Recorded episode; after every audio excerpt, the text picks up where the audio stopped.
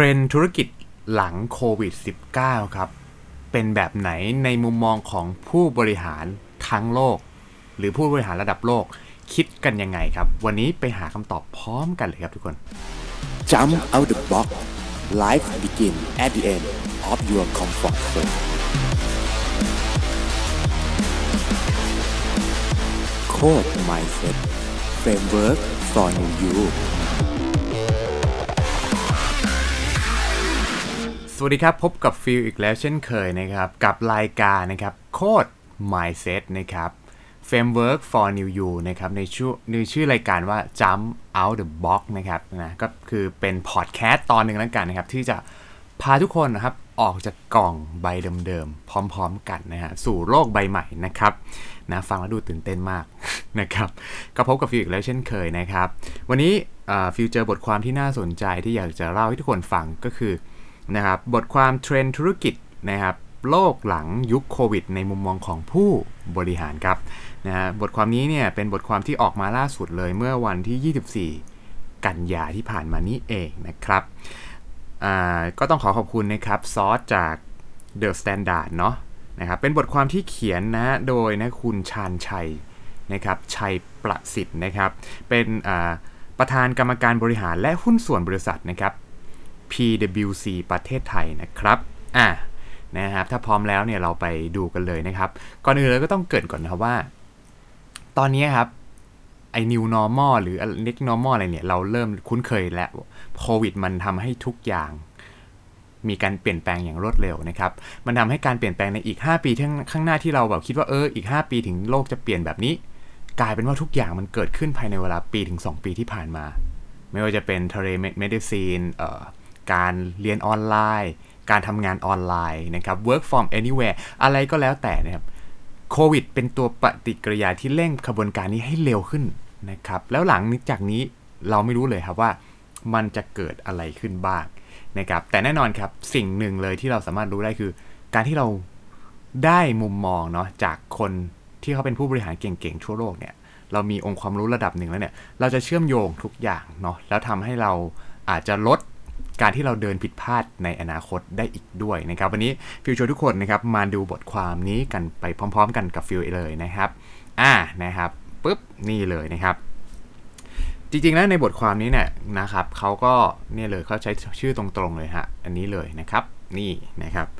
ก็ต้องเกินก่อนนิดนึงว่าผลกระทบนะครับ จากการแพร่ระบาดของไวรัสโควิดในช่วงที่ผ่านมาเนี่ยนับเป็นหนึ่งบทพิสูจน์ครับ ที่สำคัญสำหรับการบริหารความยืดหยุ่นขององค์กรในการรับมือสถานการณ์ที่เกิดขึ้นอย่างไม่คาดฝันนะครับผลสำรวจนะครับจากนะครับบทความ Great Expectation นะครับ Global Executive Response to Business Disruption นะครับโดย PwC เนาะได้เปิดเผยถึงมุมมองของผู้บริหาร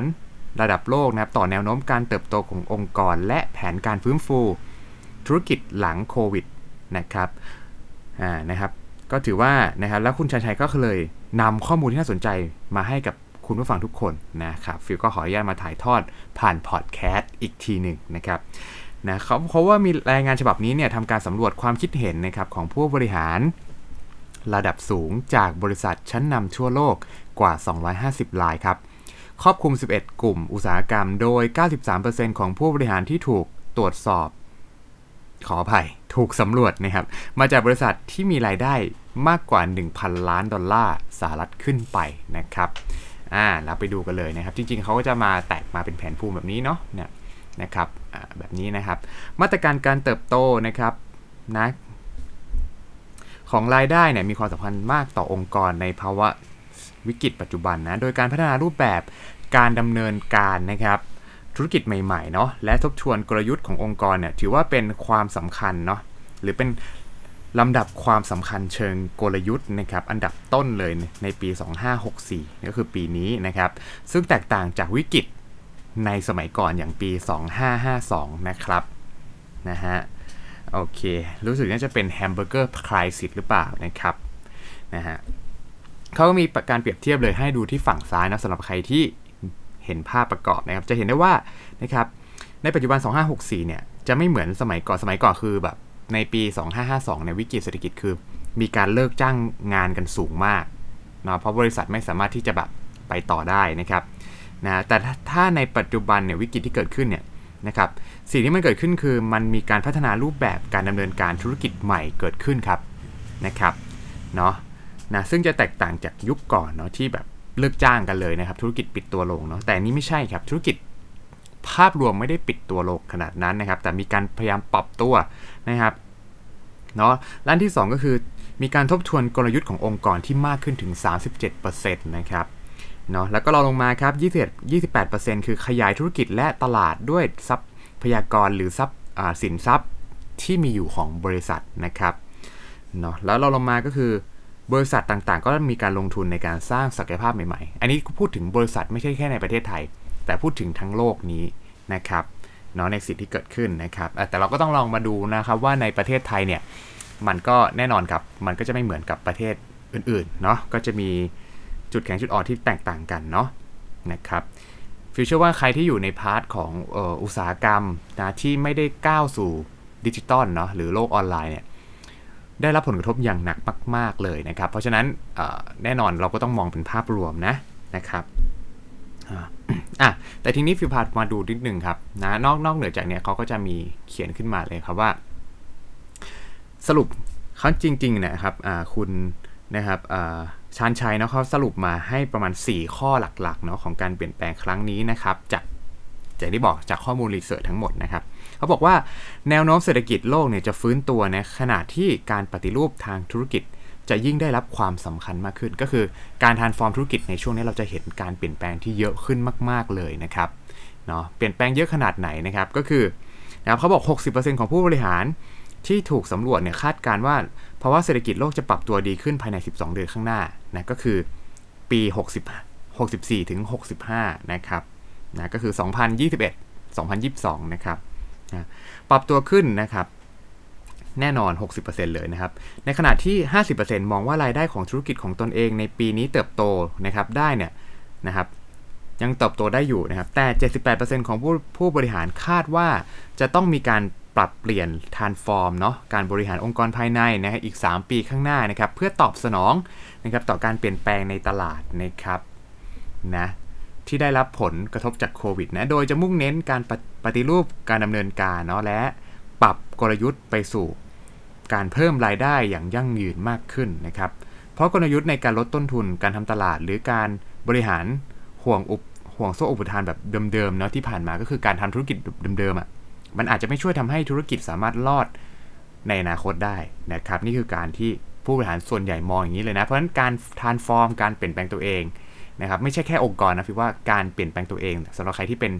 ใครทำเป็นเจ้าของกิจการ SME เนาะหรือใครเป็นพนักงานประจำนะครับ การเปลี่ยนแปลงตัวเองทุกๆวันเนี่ยพี่ว่าสำคัญมากๆในยุคนี้นะครับ มันไม่ได้รอว่า เดี๋ยวรอมันเออมัน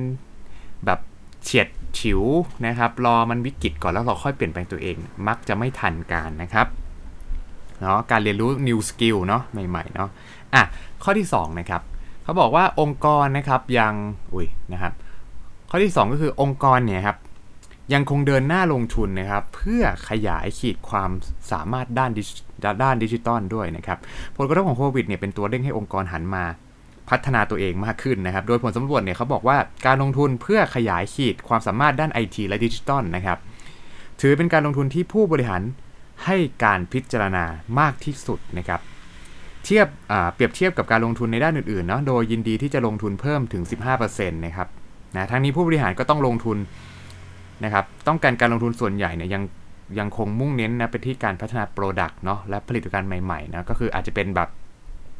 go online กันซะมากขึ้นนะพูดง่ายๆนะครับนะรวมถึง solution แพลตฟอร์มต่อยอดนะธุรกิจนะในการทำธุรกิจใหม่ๆ อย่างเช่น โรงพยาบาลหรือคลินิกที่ให้การปรึกษาผ่านออนไลน์นะหรือเรียกว่า telemedicine นะครับนะเพื่ออำนวยความสะดวกให้กับผู้ป่วยเนาะไม่ต้องเดินทางมาพบแพทย์ต่างๆนะครับเป็นต้นเลยนะครับ อันนี้คือคือข้อที่2นะครับอ่านะครับจะเห็นว่ามันเออมันมีการที่ คือสุดท้ายแล้วมันก็ต้องเปลี่ยนแปลงนะครับเนาะเพื่อให้ตอบโจทย์ผู้บริโภคมากขึ้นนะครับเนาะแล้วก็ข้อที่3ครับเขาบอกว่าแนวโน้มธุรกิจเนี่ยนะครับยังคงไปกันต่อเนาะอ่าข้อที่ 3เขาบอกว่าอะไรนะเขาบอกว่านะครับแนวคิดการทำธุรกิจอย่างยั่งยืนจะมาจะยิ่งแรงมาจะยิ่งมาแรงนะครับเขาบอกว่าเทรนการทำธุรกิจที่คำนึงถึงสิ่งแวดล้อมสังคมครับและธรรมพิบาลนะครับ environment นะครับ social และ governance นะครับ จะยิ่งทวีคูณความสำคัญนะครับในในช่วงหลังโควิดเนาะโดยผลสำรวจเนี่ยพบว่า 17%ของผู้บริหารที่สำรวจนะครับที่ถูกสำรวจเนาะมีการผนวกแนวคิดนะฮะ ESG นะครับนะก็คือ environment social และ governance นะครับเข้ากับกลยุทธ์ขององค์กร เพื่อฟื้นฟูธุรกิจนะครับและเติบโตอย่างยั่งยืนในอนาคตนะครับเนื่องจากโควิดได้ตอกย้ำความคาดหวังของสังคมต่อบทบาท นะครับขององค์กรควบคู่ไปกับกระแสการลงทุนครับที่คำนึงถึงปัจจัยด้าน ESG นะครับที่กำลังได้รับความนิยมที่เพิ่มขึ้นเรื่อยๆนะก็พูดง่ายๆว่าธุรกิจในอนาคตเนี่ยเราจะทำแบบเห็นแก่ตัวไม่ได้นะครับธุรกิจในอนาคตคือเป็นธุรกิจที่ต้องคำนึงถึงอะไรครับสังคมครับ สิ่งแวดล้อมต่างๆเนาะแล้วก็ความที่รับผิดชอบ นะครับต่อมวลมนุษยชาตินะครับมันจะไม่ใช่แค่ว่าเอ้ยคุณทำธุรกิจไปแล้วทำทำแล้วทิ้งทำแล้วเกิดผลเสียต่อสังคมเป็นวงกว้างอะไรเงี้ยมันไม่ได้แล้วนะครับนะเพราะสุดท้ายแล้วเนี่ยโลกมันร้อนขึ้นเรื่อยๆนะครับอย่างที่เราไม่มนุษย์ไม่สามารถจะหยุดได้แล้ว เพราะฉะนั้นการที่เราค่อนข้างให้ความเมตตาแก่กันเนาะการที่เราแบบว่าคำนึงถึงสิ่งแวดล้อมมากขึ้นเนี่ยสำคัญมากๆเลยในในการทำทำธุรกิจยุคใหม่นะครับ และข้อสุดท้ายนะครับไปที่ข้อ 4 กันเลยนะครับอ่าข้อที่4เนี่ยเขาก็บอกว่าการสร้างสมดุลนะครับระหว่างการลดต้นทุนและการบริหารทรัพยากรบุคคลนั้นนะครับเป็นเป็นสิ่งหนึ่งที่สำคัญเลยนะครับผลการสำรวจพบว่าผู้บริหารวางแผนที่จะลดต้นทุนโดยเฉลี่ยมากถึง 11%ครับในฝ่ายงานต่างๆ ภายในองค์กรไม่ว่าจะเป็นฝ่าย R&D นะครับ ฝ่ายการตลาด ฝ่าย HR นะครับ แล้ว นะครับเช่นเดียวกันนะครับ37%เนี่ยคาดว่าองค์กรของตนเนี่ยจะมีแรงงานลดลงอย่างถาวรในอีก 12 เดือนข้างหน้าครับโอ้โหอันนี้เน้นไว้เลยนะครับ เน้นเน้นเลยนะครับว่าอะไรฮะบริษัทจะใช้คนอย่างมีคุณภาพมากขึ้น แปลว่าอะไรครับ เขาจะไม่ได้เน้นจำนวนที่มหาศาลในอนาคตไม่อาจจะไม่ต้องการคนเป็นพันๆคนนะครับ ในการขับเคลื่อนบริษัท แต่อาจจะแค่คน จากพันคนนั้นอาจจะย่อยเหลือแค่ 500 คน แต่เป็น 500 คนที่มีคุณภาพ และใช้ digital tool ต่างๆในในการทำออนไลน์นะครับเพราะฉะนั้นอะไรครับ วันนี้ถ้าเราไม่ปรับตัวนะครับฟิวเชื่อว่าเราเอาจริงถ้าใครไม่กล้าปรับตัวเช่นวันนี้คุณยังไม่สามารถใช้ออนไลน์ได้อย่างคล่องขึ้น พัฒนากับ skill ในการใช้แอปพลิเคชัน coding หรืออะไรต่างๆเนี่ยมากขึ้นนะครับ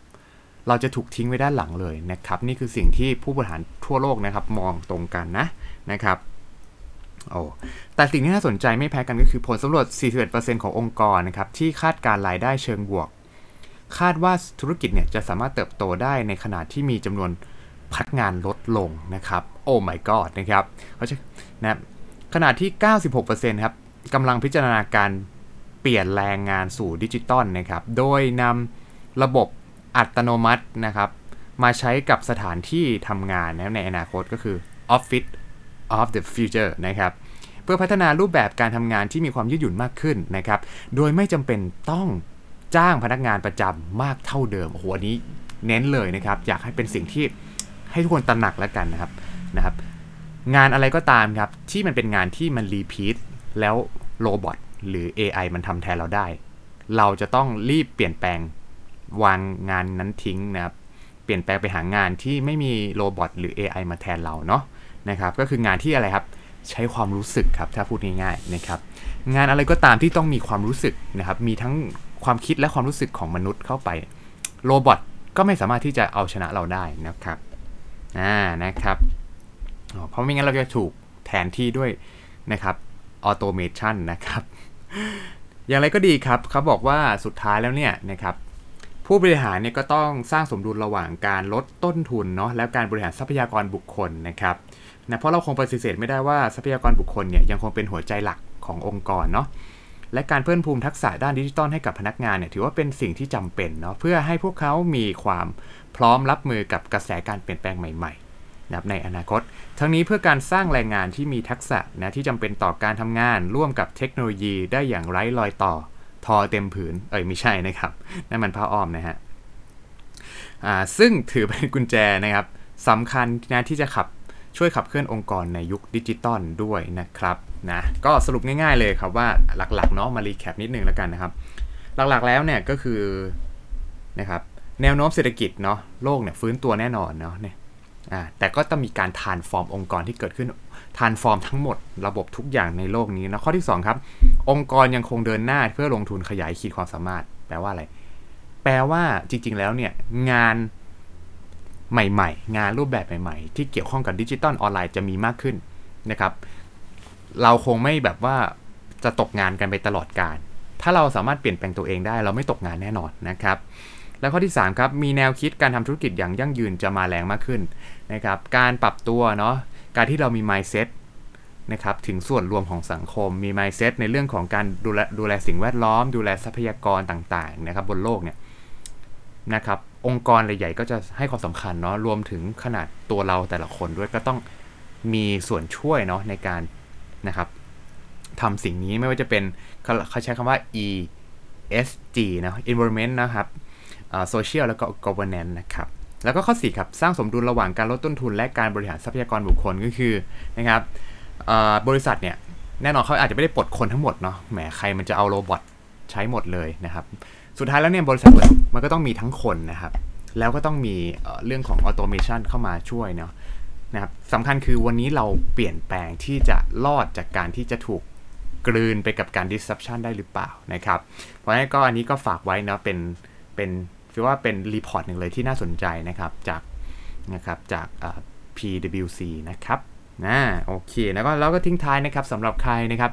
ที่นะครับชื่นชอบการพัฒนาตัวเองเนาะ นะครับแล้วเราแบบเป็นคนขี้เกียจมากเลยนะครับ เราแบบว่าโอ้โหเป็นคนพัฒนาตัวเองยากนะครับนะครับ ก็สามารถไปติดตามนะครับตัว planner นะพอดีในช่องโค้ด Mindset ก็จะมี planner เนาะก็สามารถที่จะนะครับกด description ข้างล่างนะครับ เพื่อมาสอบถามรายละเอียดได้ก็จะมี planner ที่ช่วยให้คุณเป็นคนที่ดีกว่าเดิมแน่นอนนะครับ เป็น planner ที่ได้ทั้งจดมี checklist นะครับ แล้วก็มีสมุดโน้ตอยู่ใน planner สลับกันนะครับทำให้ทุกคนพกเล่มเดียวทำได้ทุกอย่างไม่ว่าจะเป็นการจดการเงิน เช็คสุขภาพทำ time boxing เวลาตารางเวลาใน 1 วันนะครับ social planner นะครับและโน้ตต่างๆที่ทำให้ทุกคนเป็นคนที่ดีกว่าเดิมด้วยนะครับแล้วก็สำหรับใครนะครับที่ชื่นชอบนะครับเรื่องราวการพัฒนาตัวเองแบบนี้ในเรื่องของสุขภาพเนาะแล้วก็การที่เปิดโลกใหม่ๆ ไปพร้อมกับฟิลเองนะครับก็ยังไงนะฝากกดไลค์กดแชร์เนาะแล้วก็ฝากติดตามนะครับโค้ด Mindset ในทุกๆช่องทางด้วยนะ ไม่ว่าจะเป็นนะครับ Facebook นะครับ YouTube นะครับ Spotify Google Podcast Apple Podcast ด้วยนะ กด search คำว่า Code Mindset แบบนี้เลยนะครับนะฮะเนาะเพื่อไม่ให้พลาดเนาะในการอัปเดต EP ใหม่ ๆ นะครับเนาะแล้วก็ขอบคุณมากเลยนะครับสำหรับใครนะครับที่ติดตามกด Subscribe เนาะเพื่อเป็นกำลังใจนะครับให้กับฟิลด้วยนะครับ ก็โอเคสุดท้ายนี้ครับ ก็อยากให้ทุกคนนะครับนะครับ ใช้ทุกๆวันเนาะอย่างทรงพลังเนาะแล้วก็ นะครับทำวันนี้นะครับให้ดีที่สุดเพื่อวันพรุ่งนี้ที่ดีกว่าเดิมนะครับ เป็นคนใหม่ไปด้วยด้วยกันนะครับ แล้วเจอกันกับตอนต่อไปว่าจะเป็นยังไงนะครับสำหรับวันนี้ สวัสดีครับทุกคน